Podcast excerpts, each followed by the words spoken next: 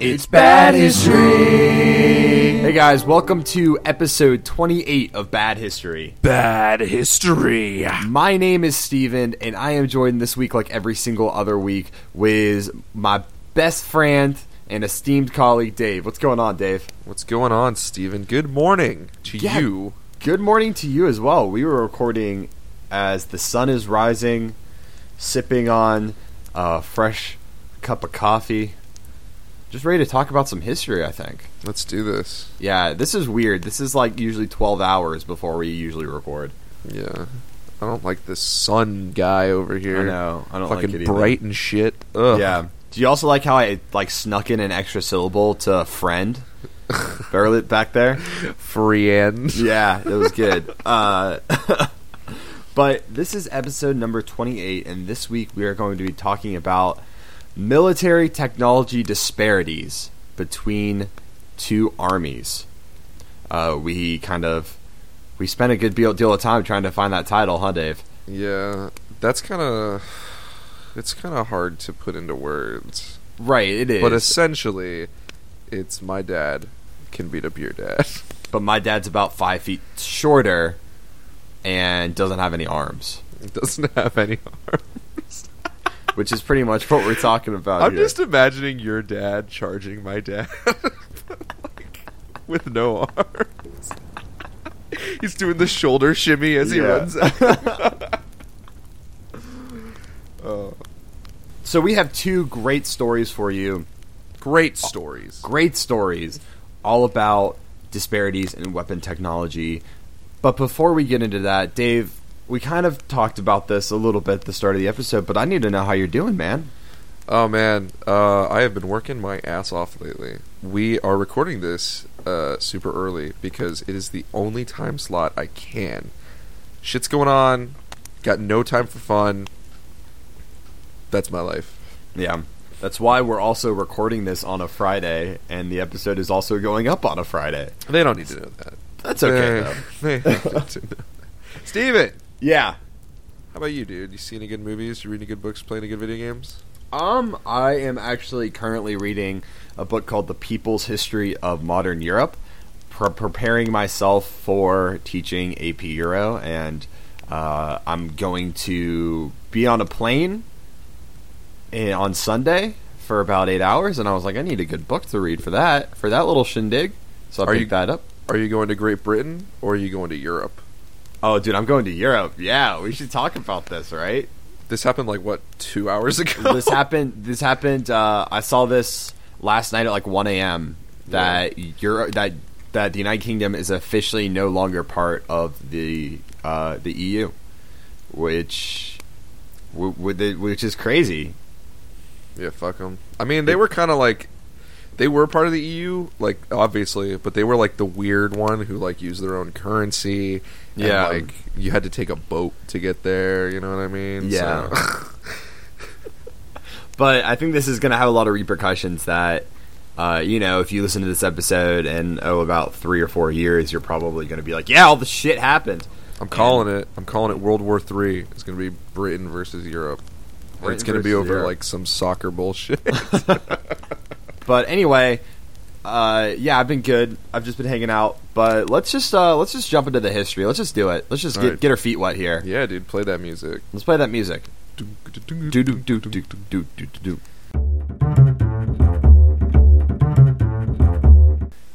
Okay, Steven. So my tale of military technological disparity centers around the Satsuma Rebellion in Japan, or Saigo Takamori and the Southwest War. So I don't know why I always fucking do China or Japan or East Asia, because I don't know shit about that area.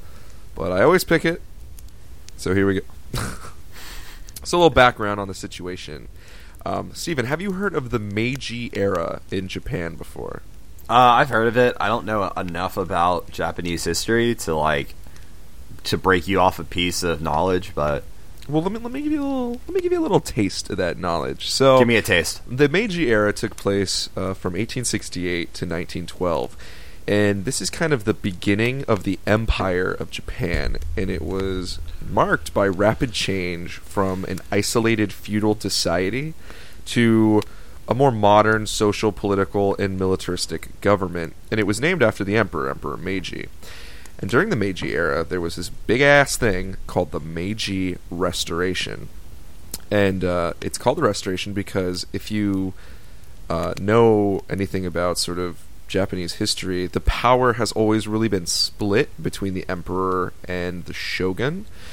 So during the Meiji Restoration, they ended the shogunate, they ended feudal divisions of society, and the ultimate result was to end the samurai.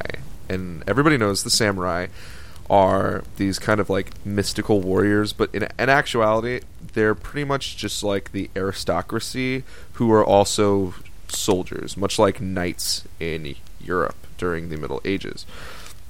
At the time of the Restoration, there were about 2 million samurai in Japan. And for a little context on that, that's about 10 times the number of the French Second Estate during the French Revolution. So there's a shit ton of samurai and a shit ton of people that would be upset if the samurai class kind of disappeared. So, the Satsuma Rebellion really takes place, obviously, in this area called the Satsuma Domain. It was a large territory that actually helped Emperor Meiji gain his power and helped end the shogunate. However, the new direction of the Meiji government and increased westernization really frightened the samurai of the Satsuma Domain. They loved their empire. Samurai means to serve. They were born and bred to serve their emperor and to die whenever he wanted them to. So they loved him, but they feared that the Western influences surrounding him would make them obsolete. This might sound familiar to some of you Tom Cruise fans out there, because this story was loosely the background for the film The Last Samurai. And if you are familiar with that film, then you probably know where this story is going. However, that movie is like super bullshit, super not historically accurate. Fuck that movie. Two birds, one stone. Bad history. I'm also doing a bad movie review. Okay, cool. So fuck that movie. That's a good movie, though. But fuck it's a great movie. Fuck that movie. Fuck it! So, in the Satsuma Domain, there's this guy named Saigo Takamori. And yep, it's another one of those episodes with a bunch of fucking names in a different language, so get used to it. So, Saigo Takamori was the Satsuma leader in the Meiji government, actually. He was also a huge proponent of the samurai lifestyle and philosophy. And if you don't know anything about samurai, they're actually incredibly interesting.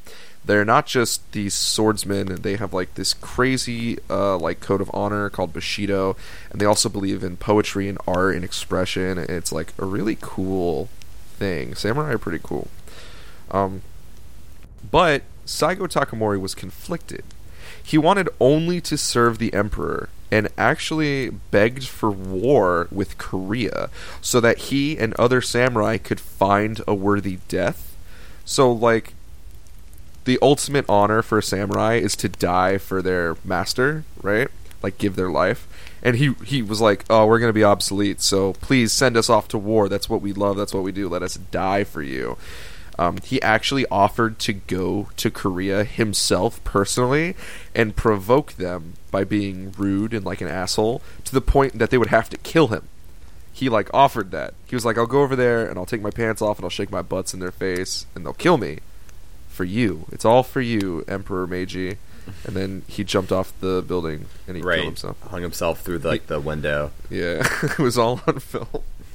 But Saigo's plans were actually rejected, and he began feeling that he no longer had any use.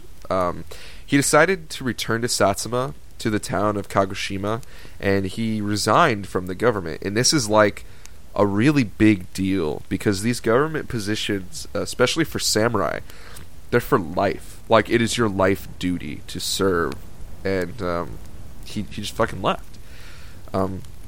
Many former samurai followed him from the military and the police because they were also feeling disillusioned, disenfranchised. They didn't have any purpose. They felt they were becoming, you know, outmoded, essentially.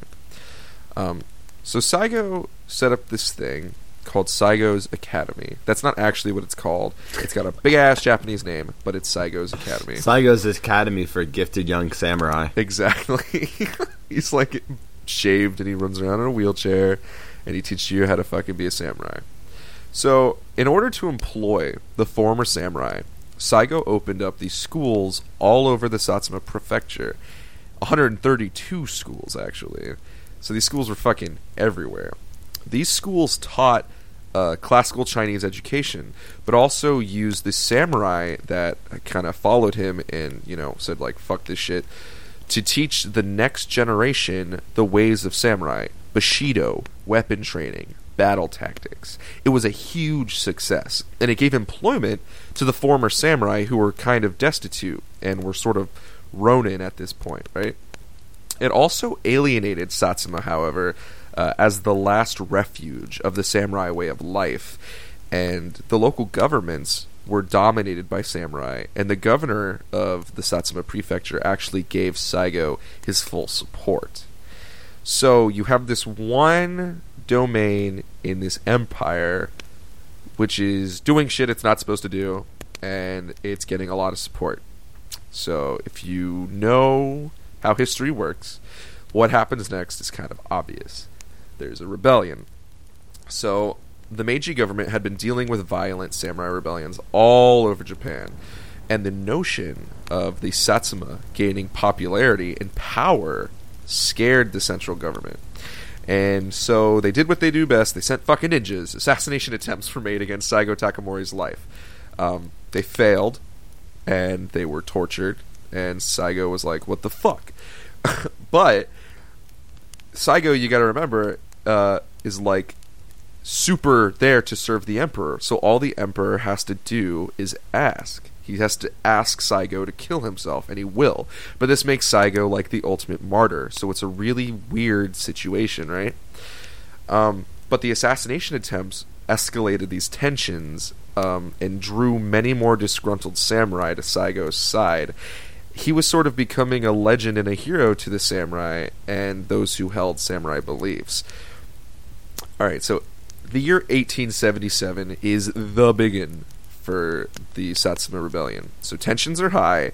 The Meiji government actually sends a warship to Satsuma to remove the weapon stockpile at the central government arsenal in the town of Kagoshima.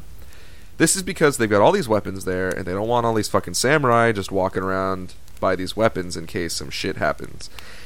And there's a bunch of students from Saigo's schools, and as we know, students are the ones who fucking freak out and cause rebellions. Yep. Because fuck students.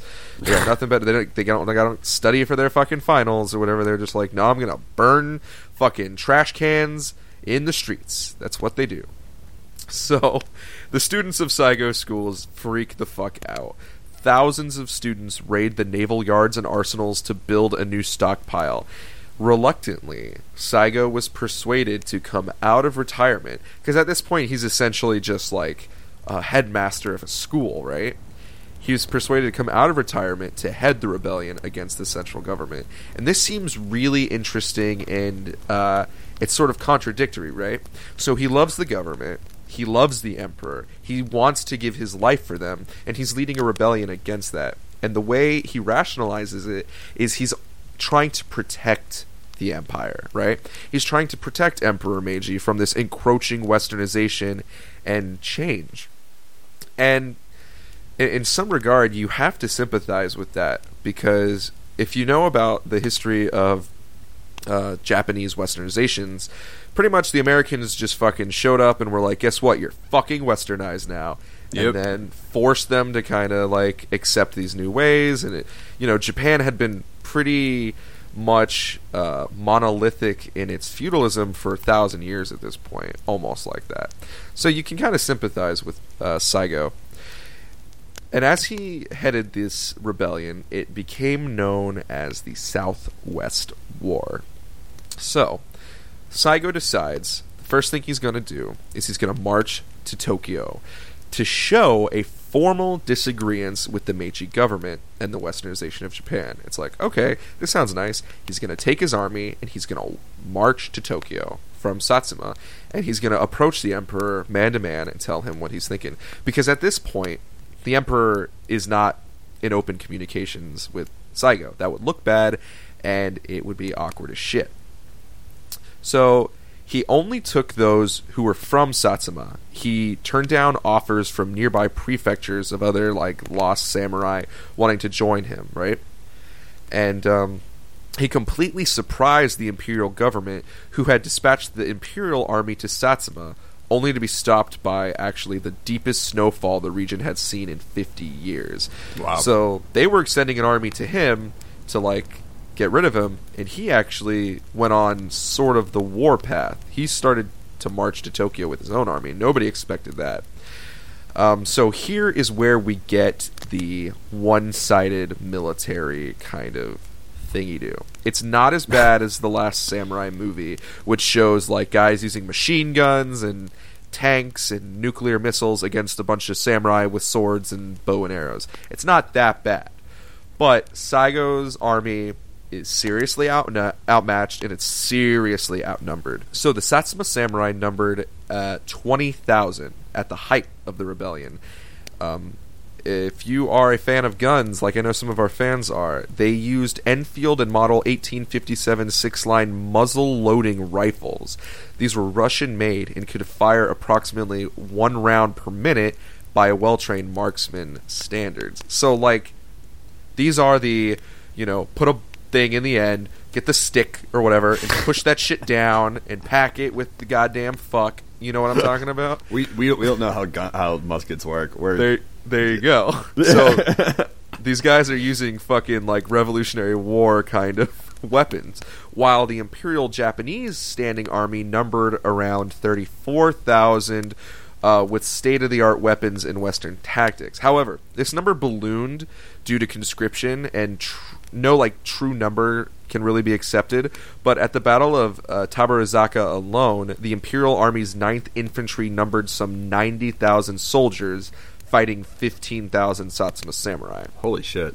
And they used breech-loading Snider rifles, which fired 6 rounds per minute. And the artillery was 5.2-pound mountain guns and Krupp German field artillery and mortars. State-of-the-art shit. So they're firing more rounds with more high-tech weapons at samurai, who are pretty much using leftover shit. And at this time, the Imperial Army is, you know, growing fast and getting new technology as the conflict continues. The army was also joined by conscripted Marines and policemen of each prefecture. During the conflict, the Imperial Army expended, on average, 322,000 rounds of ammunition and 1,000 artillery shells per day against Saigo's forces. So just pretty much raining fucking metal down on them. But Saigo was confident that, you know, the samurai were bred warriors, and these other guys were just, like, soldiers. So he was like, fuck it, we're going to win, whatever, goddamn.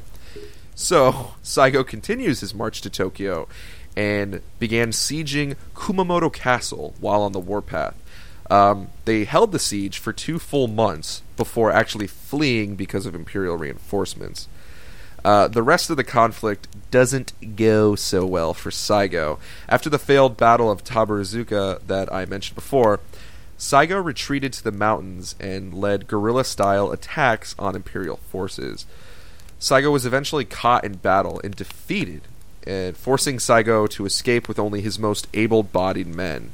At this point, the Satsuma samurai had been reduced to 3,000, and they've lost all their modern weaponry and artillery. So, the Battle of Shiroyama. This is the big one. This is the real major one where it comes to show the military disadvantage of the Satsuma samurai. So, Saigo is outnumbered in this battle 60-1. He had no weapons aside from traditional samurai weapons. So, bows and arrows, swords, spears, that shit. Horses. The government found Saigo's position and bombarded it with artillery for 2 days. And finally, on September 24th, 1877, a full assault was ordered on the Satsuma front lines.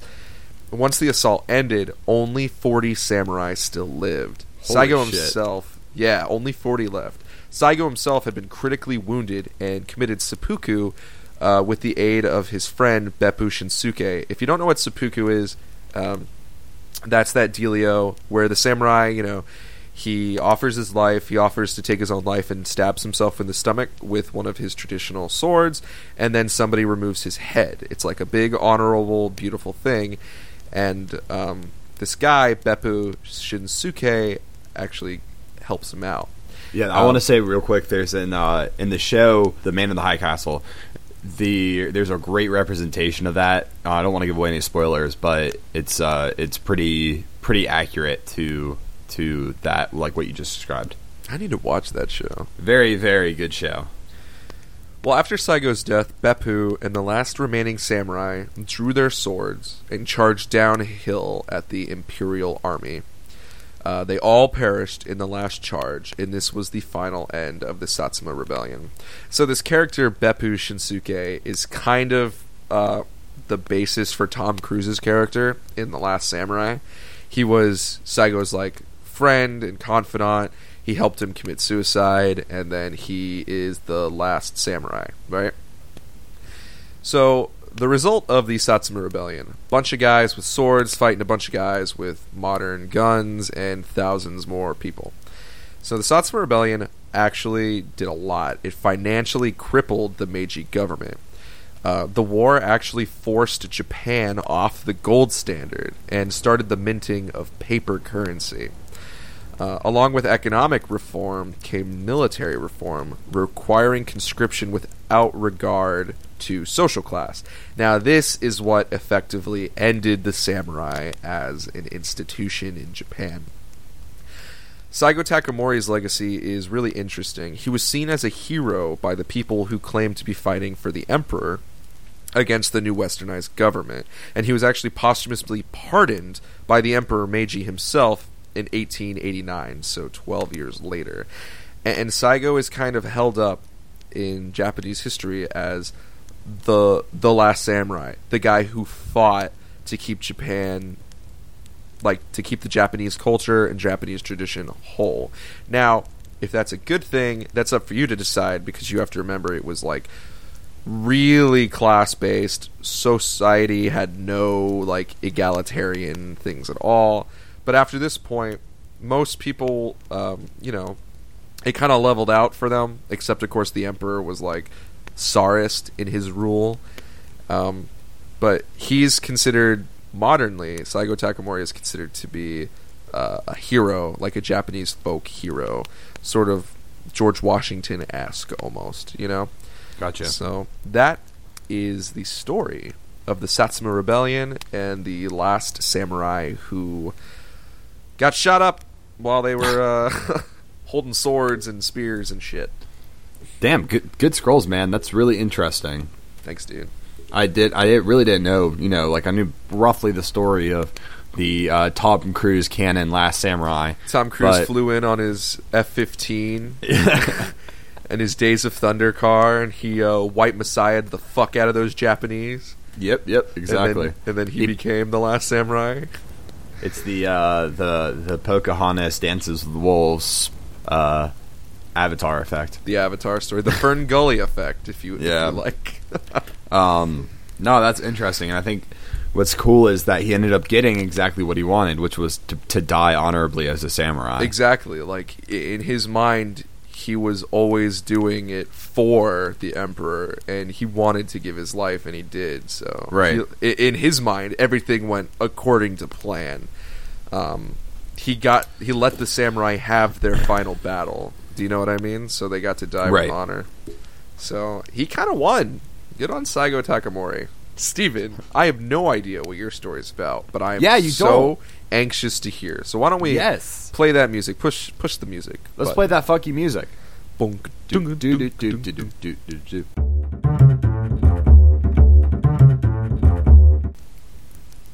All right, Dave. So the battle that I'm going to be talking about today is the Battle of Teutoburg Forest. Teutoburg? Teutoburg Forest. How do you spell that? Teutoburg is spelled Teutoburg. Teutoburg. Teutoburg. Yeah. Oh. Now, I did spend 30 minutes trying to find someone pronounce this word for me so that I knew how it was pronounced. Okay. So I have a handy little pronunciation guide for me. Pronunciation? Yeah. It's the way I have it written out makes it look like it says Toyotaburg, but that ain't right. That ain't right. But that ain't right. Don't worry about it. So, the Battle of Teutoburg Forest is a key battle in Roman history. Okay. It's a battle in which the Romans fought a collection of Germanic tribes in what is now North Germany. Now, I want to set the stage a little bit and explain why this battle is so significant and why, really, on paper, it was really, really one-sided. Dude, set that stage. I'm going to set that stage for him, man. I'm going to set that stage. So the Romans, as most people know, were the dominant force in the Western world for hundreds and hundreds of years. They conquered Italy, North Africa, parts of the Middle East, and most of mainland Europe, not including the kind of Eastern Europe, Russian area. They did this by being smart. You don't really get to be the dominant force in the world for nearly 800 years without being smart. They knew... Well, I mean, America. Yeah, well... That's for another episode. Okay. Explain. They knew that they could not just simply conquer lands, wipe out the people, and successfully keep them. Instead, what they would fairly commonly do is pull them into their empire diplomatically instead of just by brute force. Sometimes this would just occur by marching their army into an area and kind of saying, hey, look, we got this super big army that you don't have. You should come hang out with us. Other times it was by defeating them in battle and then doing the exact same thing. But really, the only time they ever felt the need to wipe someone out is if they were kind of refused to bend the knee, if they refused to jump on board with them, or if they were just too much of a threat to kind of keep around. You know, we can kind of look at Carthage here, where Carthage was a very formidable, sizable threat to the Roman Empire. The Romans were able to kind of, through luck and better military planning, defeat Carthage, and then they went and salted the land and made sure that nothing would ever grow there ever again. And they did that because they knew that Carthage was a very, very formidable threat. But at the very center of their empire was the army. The Roman army was kind of not something that you really fucked around with. They carried the Roman army. They carried large rectangular sea shields. They had their primary weapons were short swords that they used for stabbing at close range. But they also carried a very large javelin that was feared among people because of how deadly it was. They could throw it. They could use it in more medium range combat. It was extremely, extremely dangerous. And each soldier knew how to use these weapons to their 100% full advantage. But I think even more importantly than the weapons they had was that the Romans had loyalty. They had extreme loyalty. Serving in the Roman army meant serving for upwards of 30 years. And during this time, you would become extremely loyal to the other men in your legion and your commander. If your commander asked you to run into battle with your pants around your ankles and your eyes covered, you would do it. This loyalty was something that few other armies at the time had. And, I mean, this is loyalty that few other armies in all of history really ever had. It was kind of hard to compete with this discipline and the expertise of the Roman soldiers. It was something that it was hard to take this and use it, you know, to the other army's advantage. Loyalty isn't something that can be turned around on them, right? It's something that's not going to fail in battle. But I want to talk about the Germanic tribes briefly. The Germanic tribes occupied the areas that are now kind of central Europe, kind of mostly now modern-day Germany. They were a small collection of people that were constantly at war with each other. At its height, it is believed that in Germania, which is modern-day Germany, there were upwards of 50 tribes, and they were kind of all constantly at war with each other for land area, for food and resources, that sort of thing. And the Romans viewed these people as barbarians. They saw that they lacked the culture that they had. They saw that they lacked the discipline that they had. They were just kind of, you know, they were different, right? You want to know a little fun fact real quick? Give it to me. Like, one reason that the Romans thought, like, the Germans were, like, the most barbaric is they wore pants. So Romans didn't wear pants, but the Germans wore, like, pants with, like, an inseam. And they're like, fucking weirdos in their pants. I don't like it. They're not as good as our utilitarian skirt. Yeah, they can't curtsy like this. And the entire German army just, like, can't curtsy. That's interesting. I didn't know that. Yeah. Fucking pants wears. So the thing is that because these tribes weren't unified, if they ever wanted to go to battle against Rome, they were going to be extremely outclassed. They lacked the numbers, they lacked the discipline, and they lacked some of the key weapons. The weapons that the Germans used were not nearly as polished and as perfected as the Roman weapons. I mean, the Romans kind of kept the same weaponry for hundreds of years because it worked. Like, why? If it ain't broke, don't fix it. If it ain't broke, don't fix it. And the Germans, the weapons that they used, well, they certainly weren't to the extent of your story, Dave, where, you know, they have, it's like machine guns versus swords. What they had was a little bit more crude. They did have, their primary weapon that they used was spears. So obviously they preferred medium range combat. Really, they used these spears as kind of an extension of their arm, and it was the primary weapons that they used. They did have, you know, some smaller, shorter range weaponry like axes and short swords, but really the spear was their primary weapon. In terms of ranged combat, they use slings, which is kind of a very long piece of leather, and in the center is what looks like almost like a little cup, and they put rocks in there. You kind of twirl them around, you let one side go, and it throws the rock, and the whole idea is that it doubles the length of your arm, so you get more momentum on the rock, and they can be very, very deadly.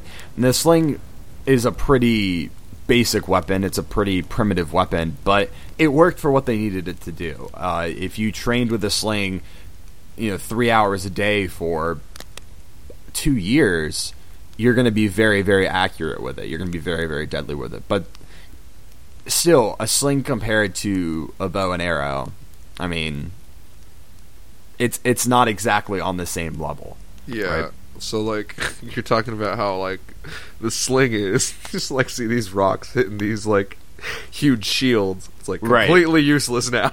Exactly. And so, I mean, they work when you're fighting people with other slings, but you're fighting against Romans, and they're not effective. You think, like, the Germanic tribes, like, charged?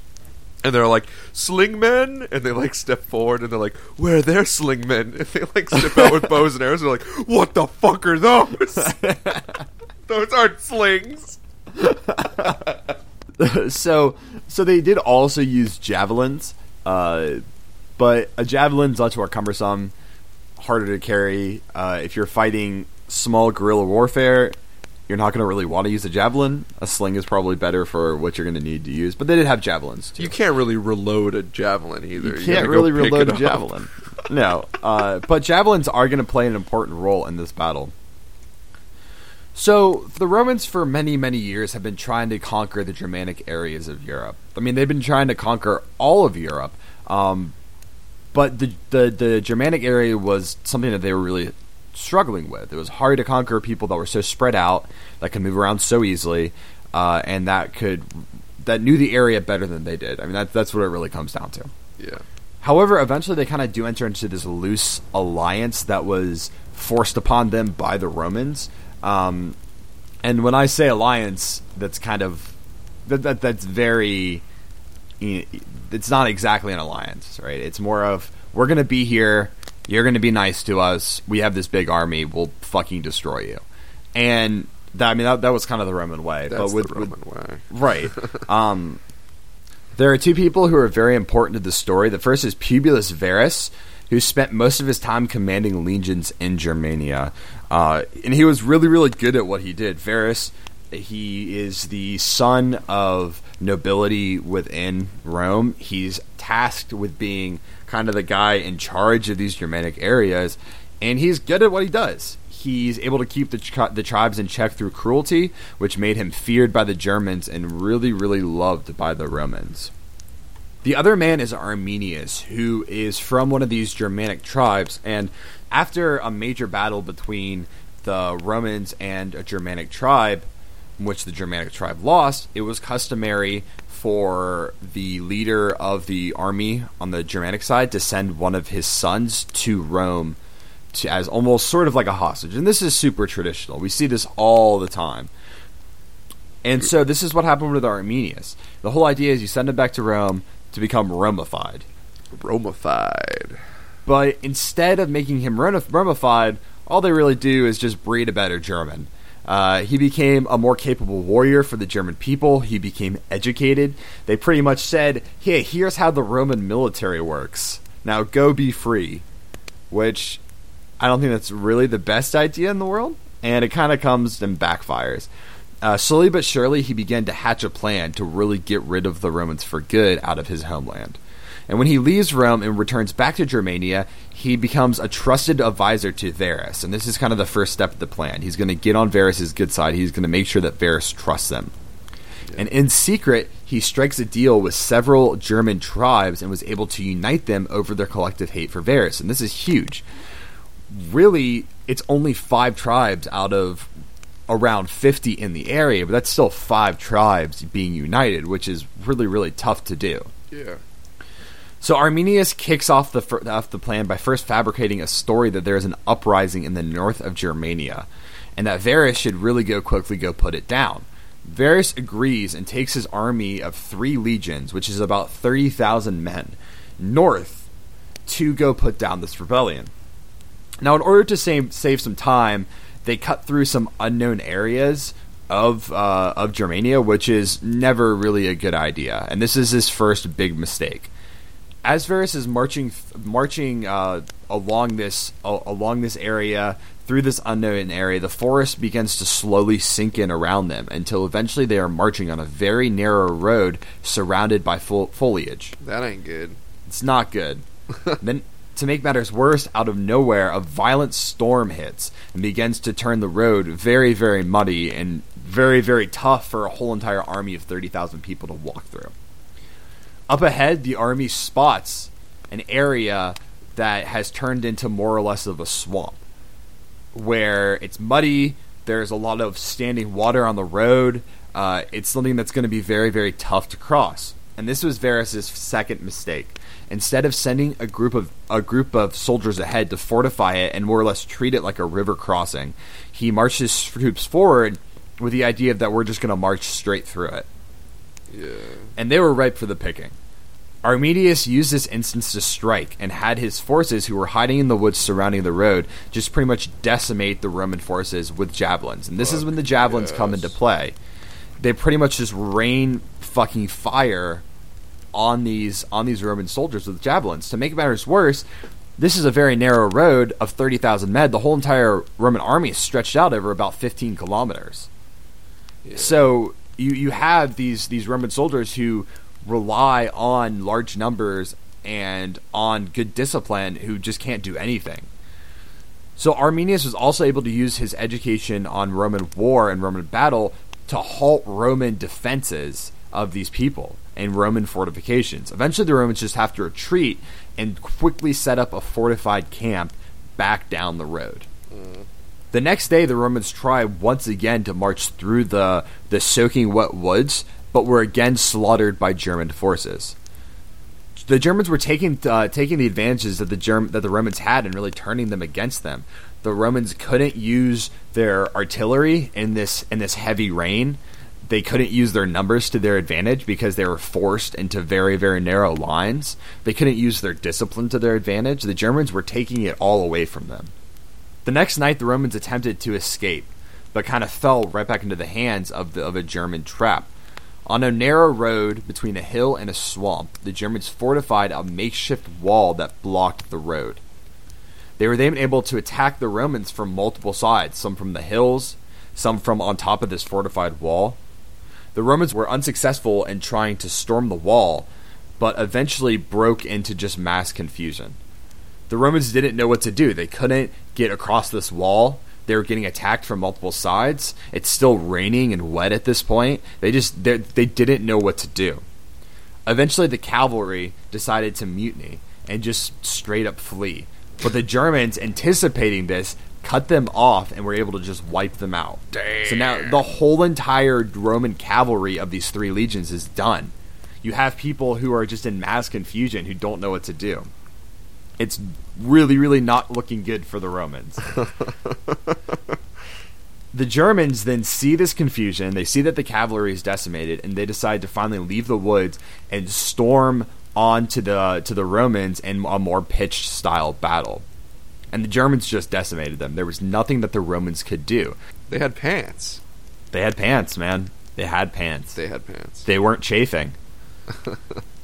Verus, at this point, reads the writing on the wall and took his own life. And the rest of the Roman forces surrendered to Arminius. In total, around 20,000 Romans died during the battle. The rest of the captives were all killed, with the Roman commanders all being burned alive. Damn. The German forces then moved through all the Roman fortifications in the area and looted and destroyed them. Started pretty much wiping out any sort of Roman influence in the area. They did exactly what they had intended on doing. God damn. And to put this into perspective in terms of numbers, we don't know exactly how large the German forces were, and probably anywhere between 12,000 and 20,000.